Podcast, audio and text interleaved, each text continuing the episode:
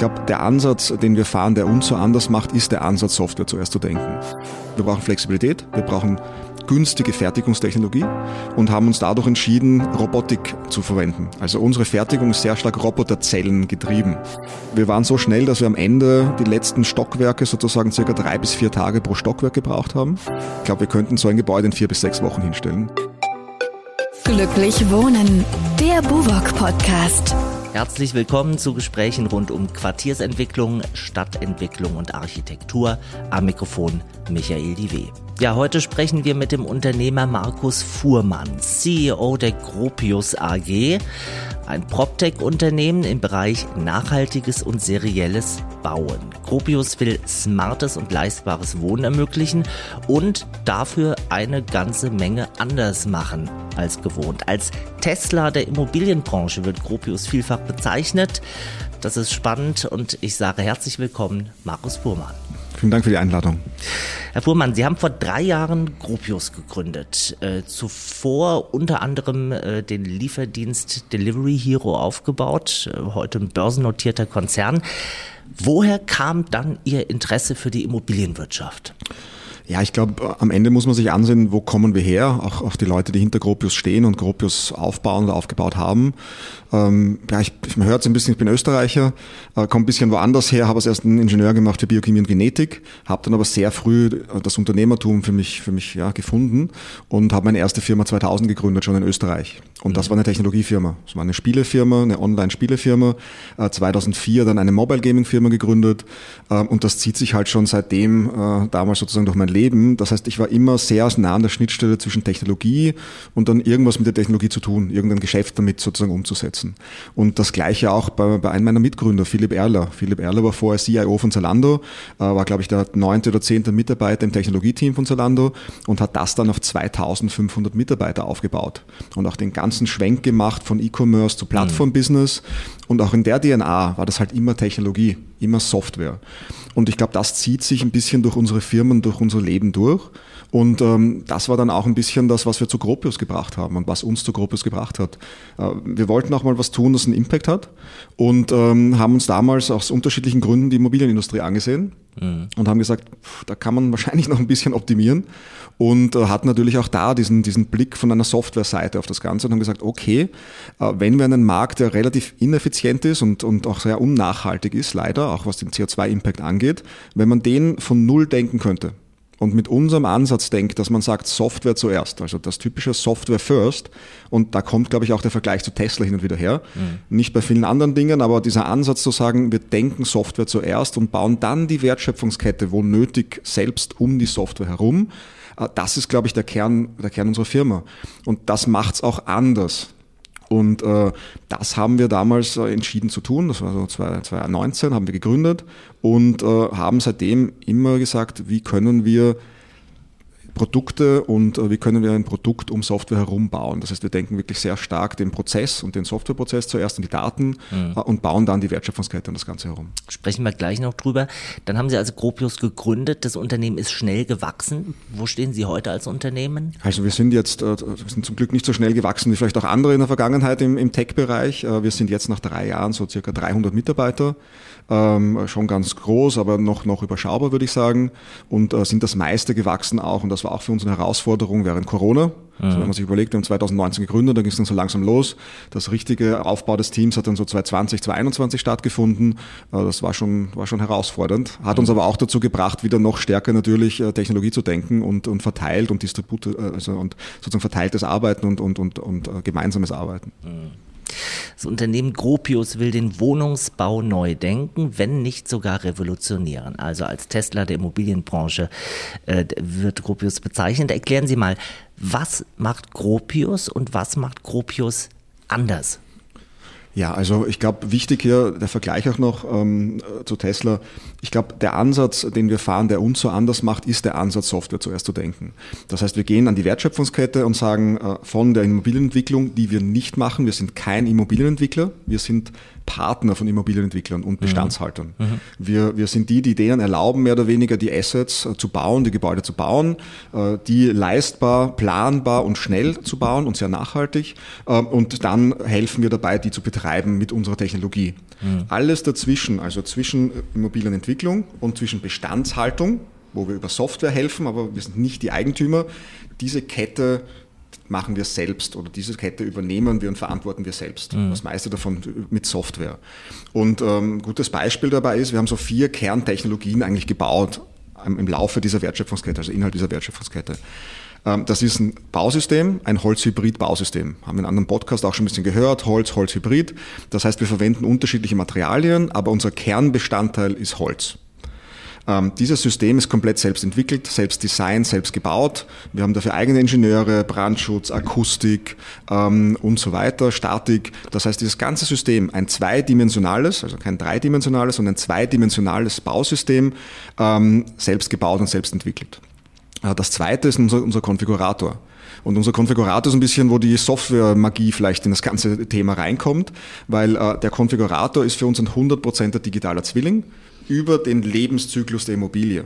Also es ist jetzt nicht, bei uns gibt es das Thema BIM eigentlich in Wahrheit nicht, weil wir mhm. denken nicht an Insellösungen verknüpfen. Wir haben halt eine Datenbasis, ein Datenmodell, das wir von Anfang bis zum Ende durchziehen. Und dadurch gibt es bei uns eigentlich nur Volldigitalisierung im Prozess und vollständige Datenbasis.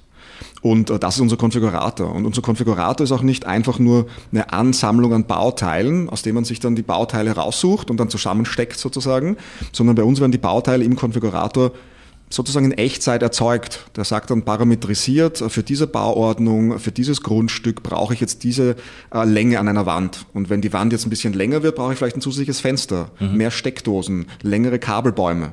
Und das passiert alles automatisch im System.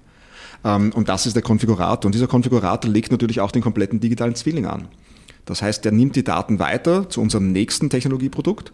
Und unser nächstes Technologieprodukt ist unsere eigene Fertigung.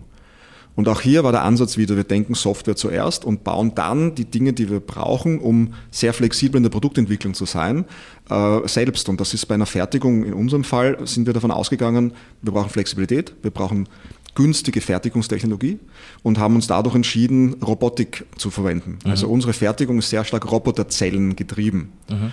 Und ähm, was haben wir dort gemacht? Äh, wir haben dort gesagt, wir müssen die Software und die Hardware kontrollieren können. Also überall, wo möglich, haben wir Standardprodukte gekauft, Roboter und ähnliches. Aber was Roboter auszeichnet und was Roboter so mächtig macht oder so flexibel macht, sind ja die Werkzeuge, die Köpfe der Roboter die Tools am Ende der Roboterköpfe, äh, am Ende der Robotik und die haben wir selbst gebaut. Das heißt, wir haben ein eigenes Robotikteam, das die Roboterköpfe designt, die Werkzeuge designt und die ganze Software kommt wieder angesteuert aus unserem Konfigurator in die Produktionsanlage, wo wir mehr oder weniger äh, die komplette Produktion High-Level managen. Mhm. Und äh, das zieht sich halt durch. Und dann geht es in die Logistik. Uh, unser Produkt ist optimiert für Logistik. Das heißt, wir können normale Lastwegen verwenden, wir brauchen keine Tieflader, wir brauchen keine Sondertransporte. Das heißt, es ist optimiert für günstige und skalierbare Logistik, geht dann auf die Baustelle und auf der Baustelle haben wir dann sozusagen eine Montagebaustelle. Also keine Baustelle, wo sozusagen sehr viele Gewerke zuliefern müssen, sondern wo unsere vorgefertigten Bauteile aus der Fertigung schon sehr weit vorgefertigt, Fenster drin, Ventilatoren drin, also eigentlich fast komplett fertig, ähm, auf die Baustelle kommen und dort zusammengesetzt werden und über Verbindungselemente und ähnliches sozusagen zusammengebaut werden. Auch so, dass man sie im besten Fall nachher wieder auseinandernehmen könnte. Mhm. Also und, Stichwort ja. Madasta, die Produkte irgendwann recyceln können, genau wissen, was wo verbaut ist. Das ist sozusagen möglich durch den digitalen Zwilling. Korrekt. Also wir haben in jedem unserer Bauteile, alles was wir machen, haben wir einen kompletten Bill of Material, wie in der Automotive-Industrie. Mhm. Wir können jede Schraube nachvollziehen, wir können jede Schraube äh, nachverfolgen. Wir wissen, was die für einen Global Warming Impact hat, für ein Global Warming Potential, wie viel CO2 da drinnen ist in der Kette.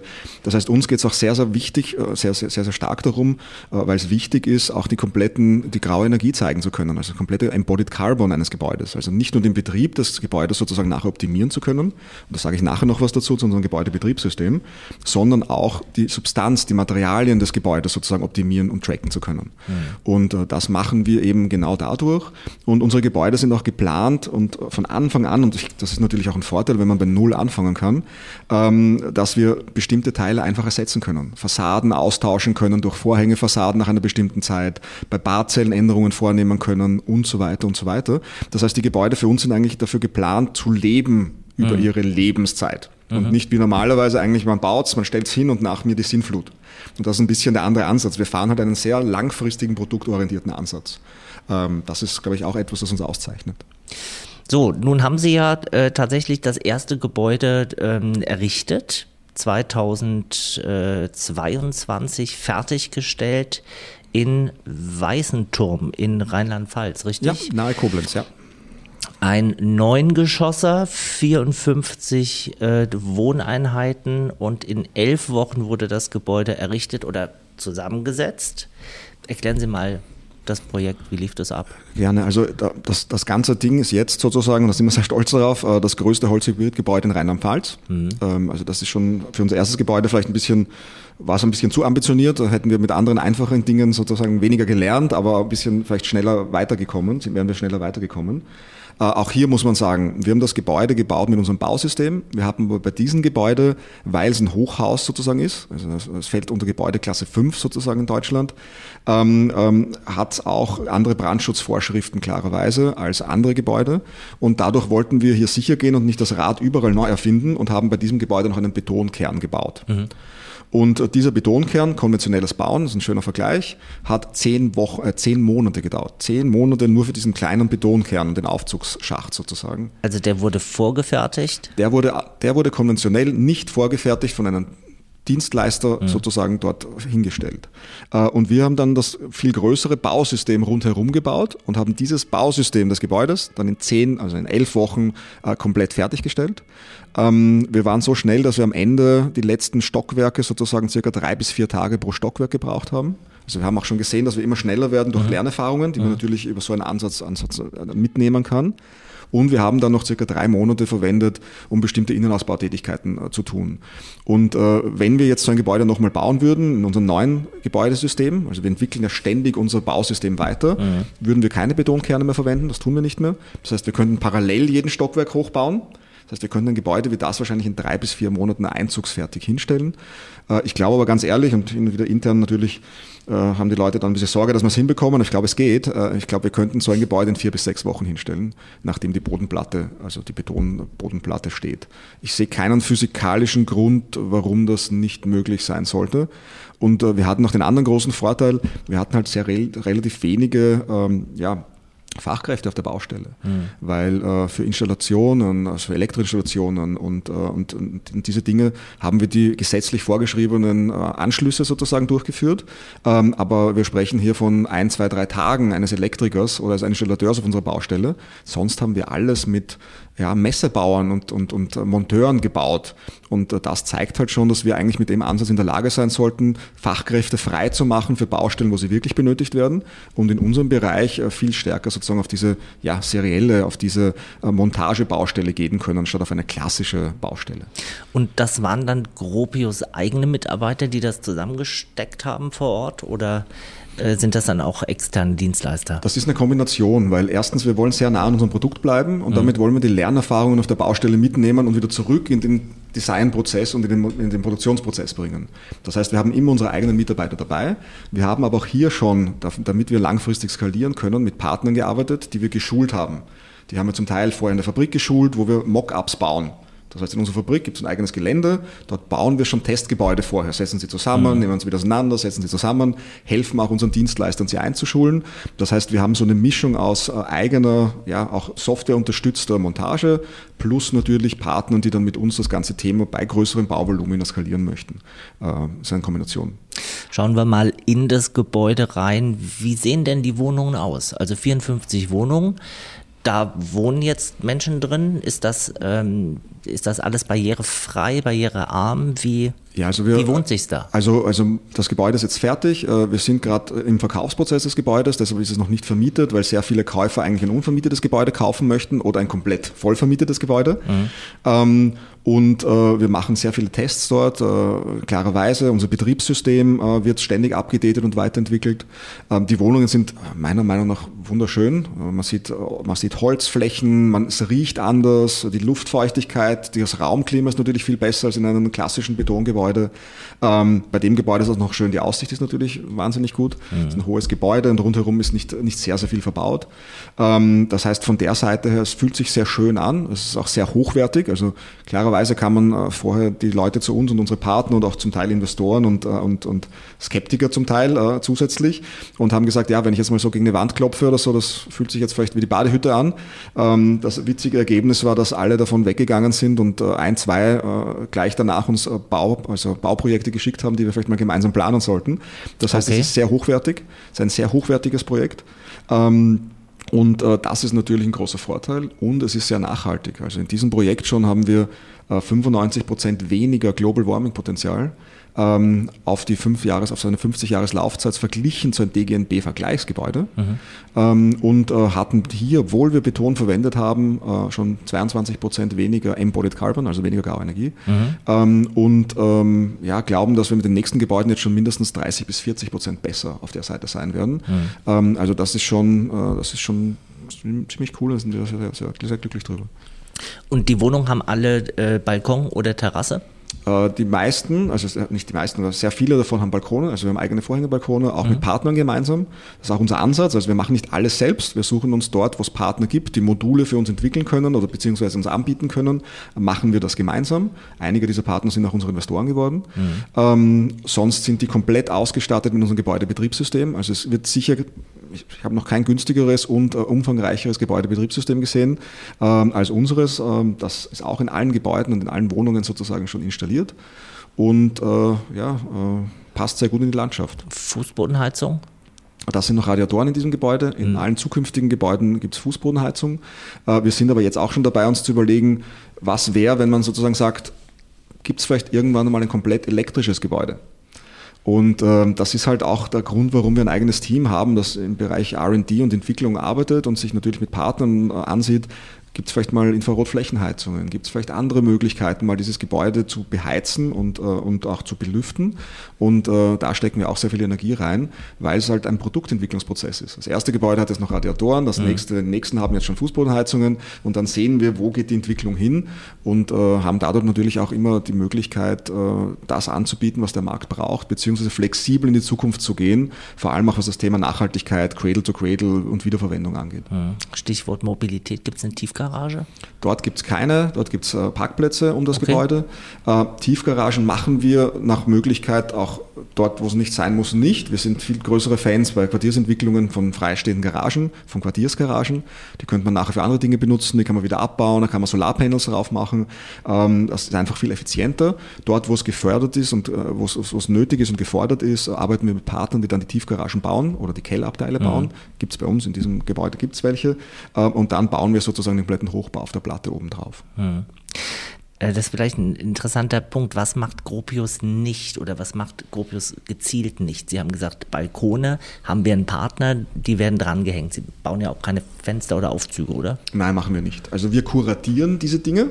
Äh, wir sagen durch viele Interviews mit Kunden, durch viele Interviews mit Mietern, wir machen das ständig, also wir sprechen mit sehr vielen Mietern konstant, wir machen, unter, wir machen Umfragen, wir machen unterschiedliche Projekte. Das heißt, wir hoffen schon ein gutes Gefühl zu haben, was ein Mieter möchte und was ein Eigentümer am Ende möchte.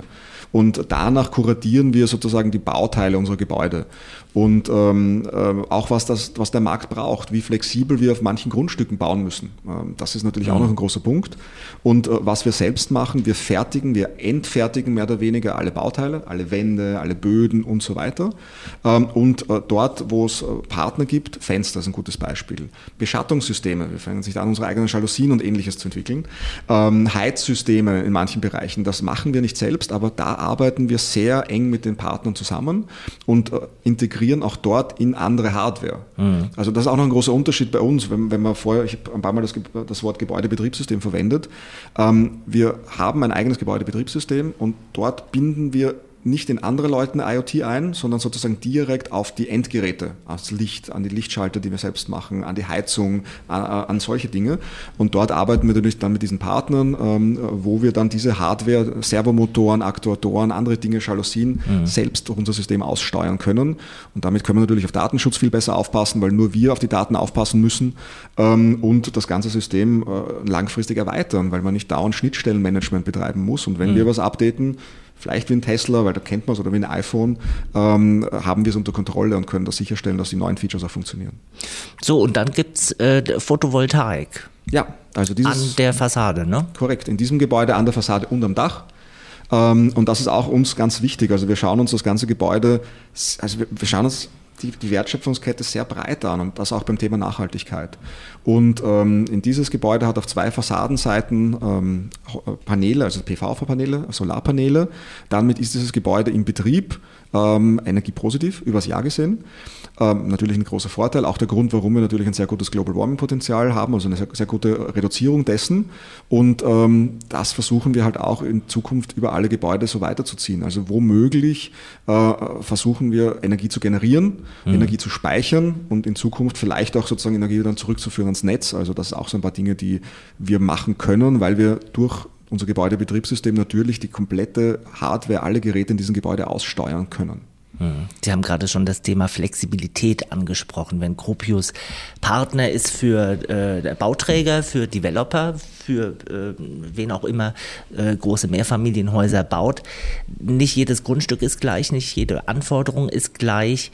Hm, wie lässt sich das kombinieren mit den Gegebenheiten des seriellen Bauens? Wie flexibel kann man sein oder muss man sein? Ja, also ich glaube, das ist ein ganz wichtiger Punkt. Ich glaube, wir kommen so aus einer Zeit, wo sehr viele Leute denken, serielles Bauen ist deshalb immer teurer und mühsamer, weil es nicht so effizient ist. Also auf der Ausnutzung, Effizienz im Bereich der Ausnutzung eines Grundstücks.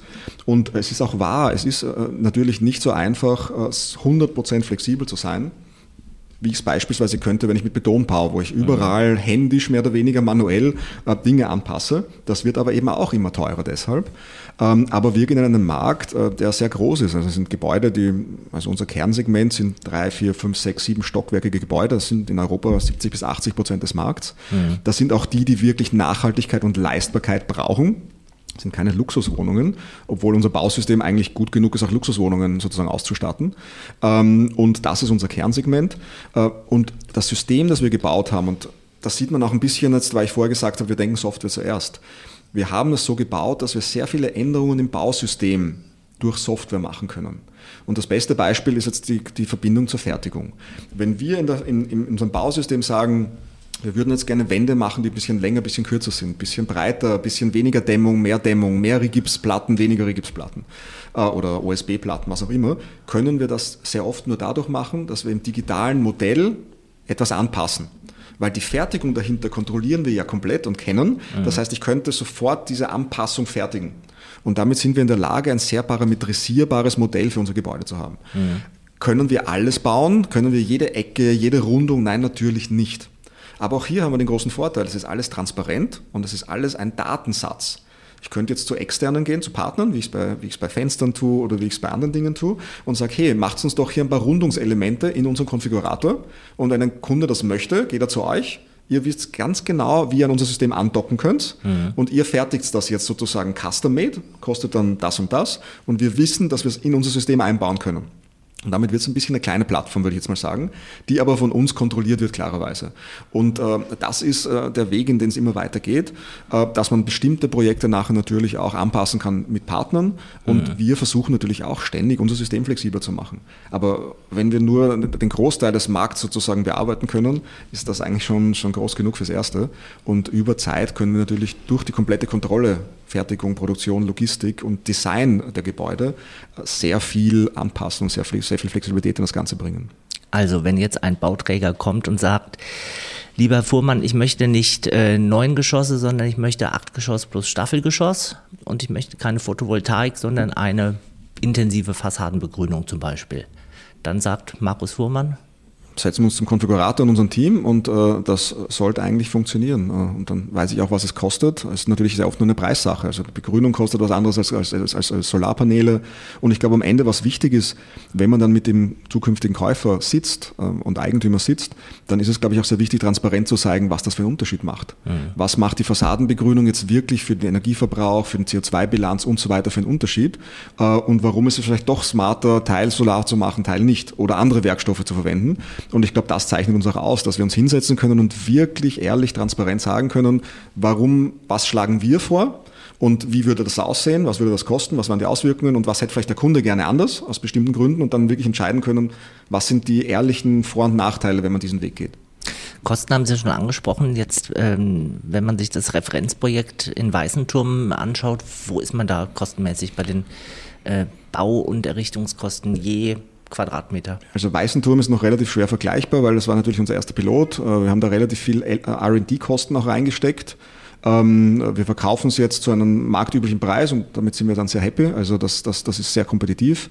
Wenn man sich das neue System ansieht, das wir jetzt schon mehr als zwei Jahren, seitdem wir angefangen Weißenturm zu planen, weiterentwickelt haben, äh, sind wir sehr, sehr kompetitiv. Also ich glaube nicht, dass es viele viele Wettbewerber draußen gibt, die im Bereich Holzhybrid äh, ja, genauso kompetitiv sind, was die, was die Kosten angeht. Und wir, und das ist glaube ich auch noch ganz wichtig, wir sprechen ja immer über Baukosten.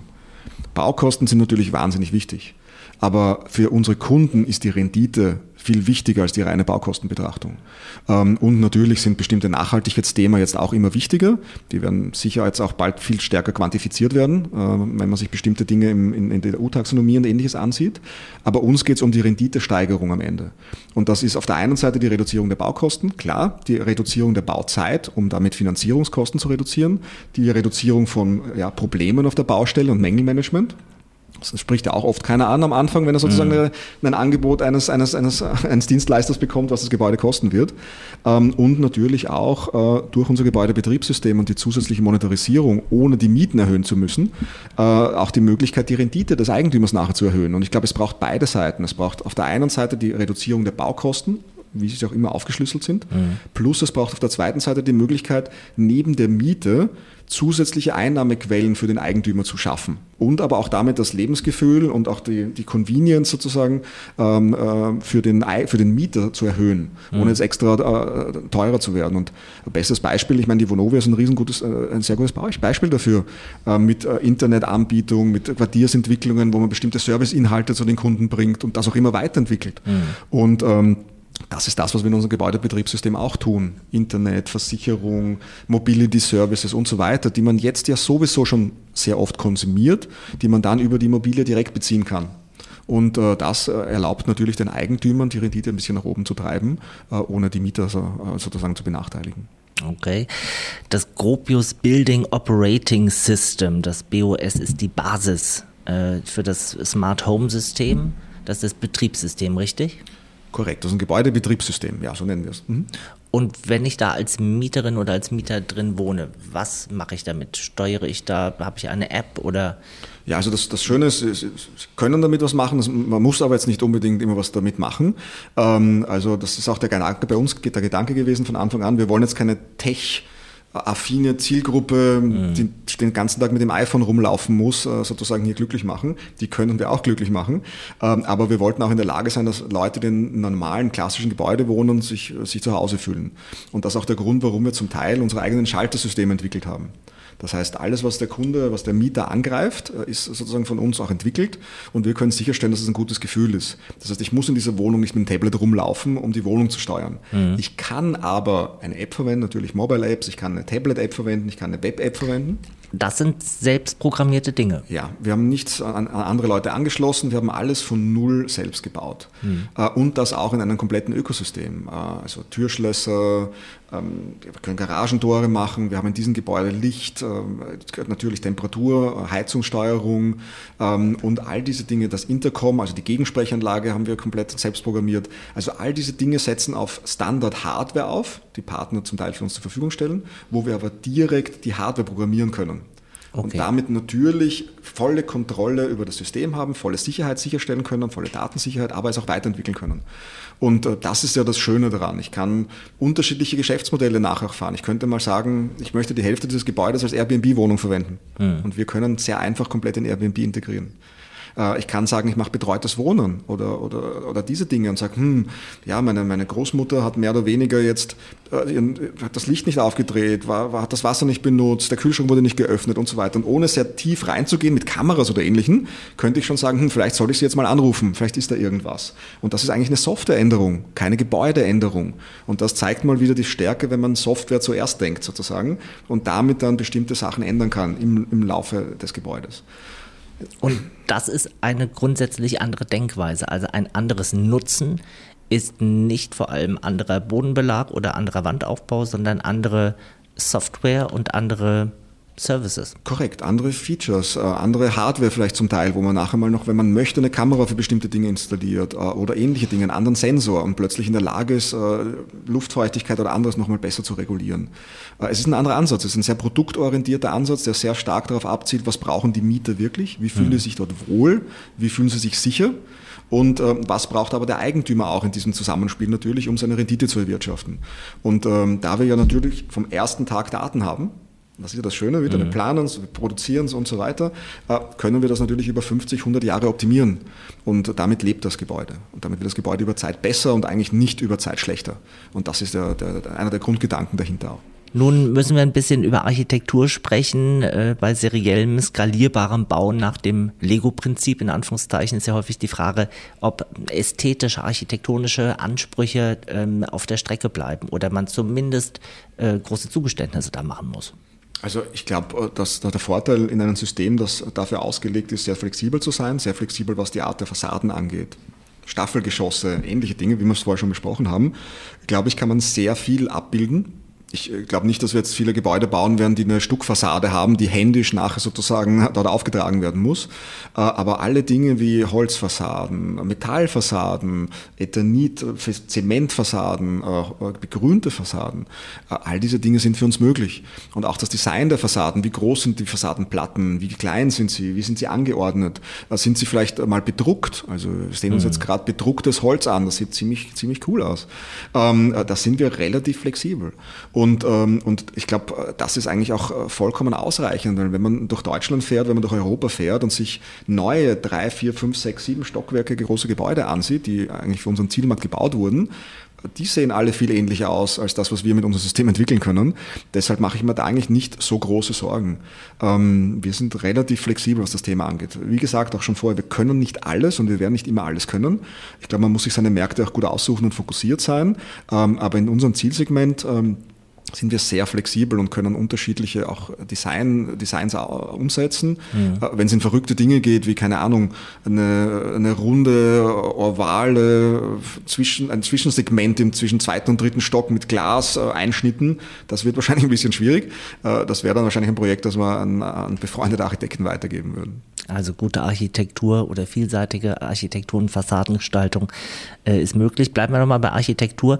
Hat der Firmenname Gropius, also schreibt sich mit Y und nicht mit I, hat der was mit Walter Gropius zu tun? Ja, also, also wir hatten, wir hatten das, das Glück und den Zufall, dass äh, das Bauhaus ja von Walter Gropius äh, erfunden wurde und das genau 100 Jahre vor unserer Gründung.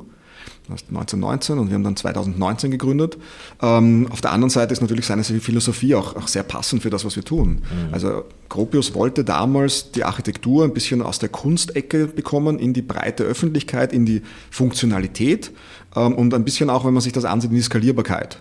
Ähm, leistbaren, coolen, äh, funktionalen Wohnraum zu schaffen. Und hat auch sehr viel, ja, war auch ein bisschen ein Nerd vielleicht, so wie wir hin und wieder, hat äh, sich überlegt, wie können Lüftungssysteme aussehen, wie können Fensterformen aussehen, damit das Luft die Luft besser durchgeht und so weiter. Kann man sich heute noch ansehen, äh, ist heute noch Vorzeigeprojekte für Architektur in diesem Bereich. Und ähm, was ihm natürlich gefehlt hat damals, war die Digitalisierung, die Automatisierung und die Robotik. Ähm, um es wirklich sehr breit auszurollen.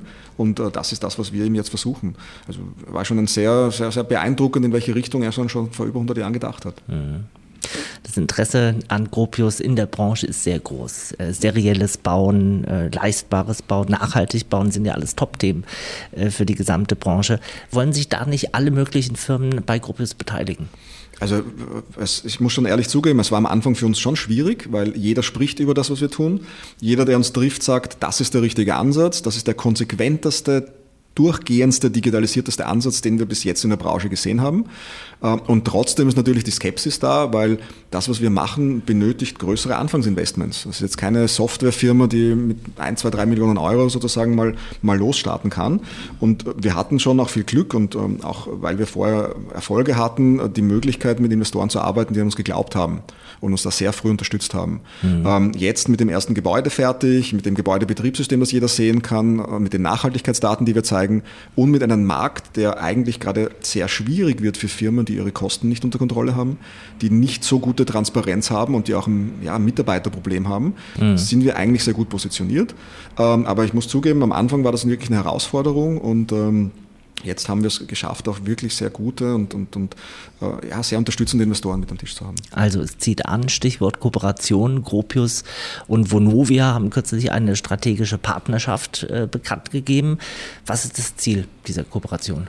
Also wir haben ja auch, wir haben ja auch schon äh, gehört von, von Frau Weiß und, und von Herrn Riedel, äh, in welche Richtung auch der Markt geht und die Überlegung der Vonovia. Und dass natürlich das serielle Bauen, das skalierbare Bauen, das nachhaltigere Bauen, auch das Bauen mit Holz äh, ein größerer Fokus und ein großer Fokus wird und, und, und sind.